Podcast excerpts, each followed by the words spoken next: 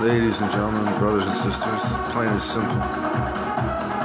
At an age like mine, when you lived in a city for over 32 years, come to a point where you say, yeah, there was no much hope in terms of professional soccer in the city.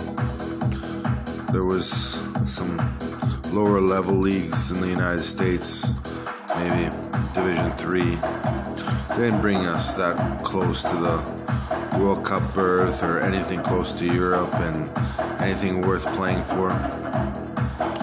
And that still remains today, you know. CPL is just starting up. MLS is going, but three teams are active. And only really a starlet makes it to the European stages. And uh, some players in the CPL might get a chance at some Division Two, Division One, lower level country teams.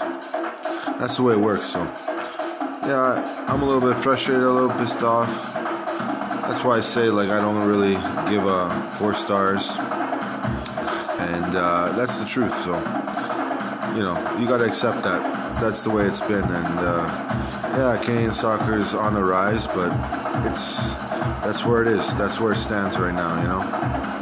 So uh, it's getting better, of course, but uh, that's where it was. You know, it's just a developing country. You know, you can't expect too much from it. Hockey was number one, and uh, that's the way it goes. So, so when you make when you play sports, you got to make that decision. You know, you you love a sport, but you got to know a little bit more about it. You know, especially in a country like Canada. You know of course, it's it's a good time to join a sport like soccer right now. Like 32 years later, you know, it's a good sport to join.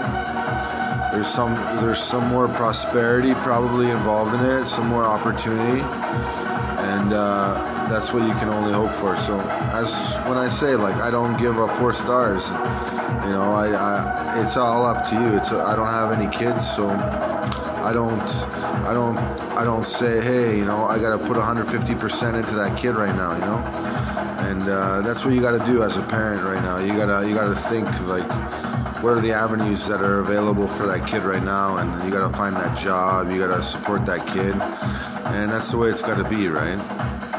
So there's a lot of obstacles you got to face, a lot of challenges, and uh, you chose that route. So I wish you all the best. So have a nice day.